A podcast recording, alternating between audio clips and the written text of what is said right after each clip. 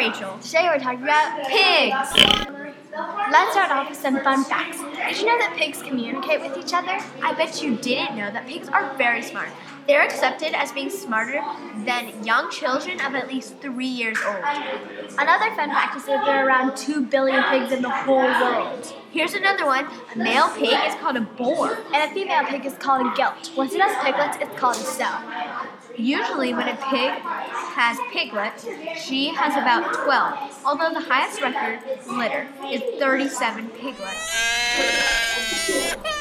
I know, that's a lot. Pigs have been on Earth for approximately 5,000 to 7,000 years. That's a long time. Whoa, whoa, whoa.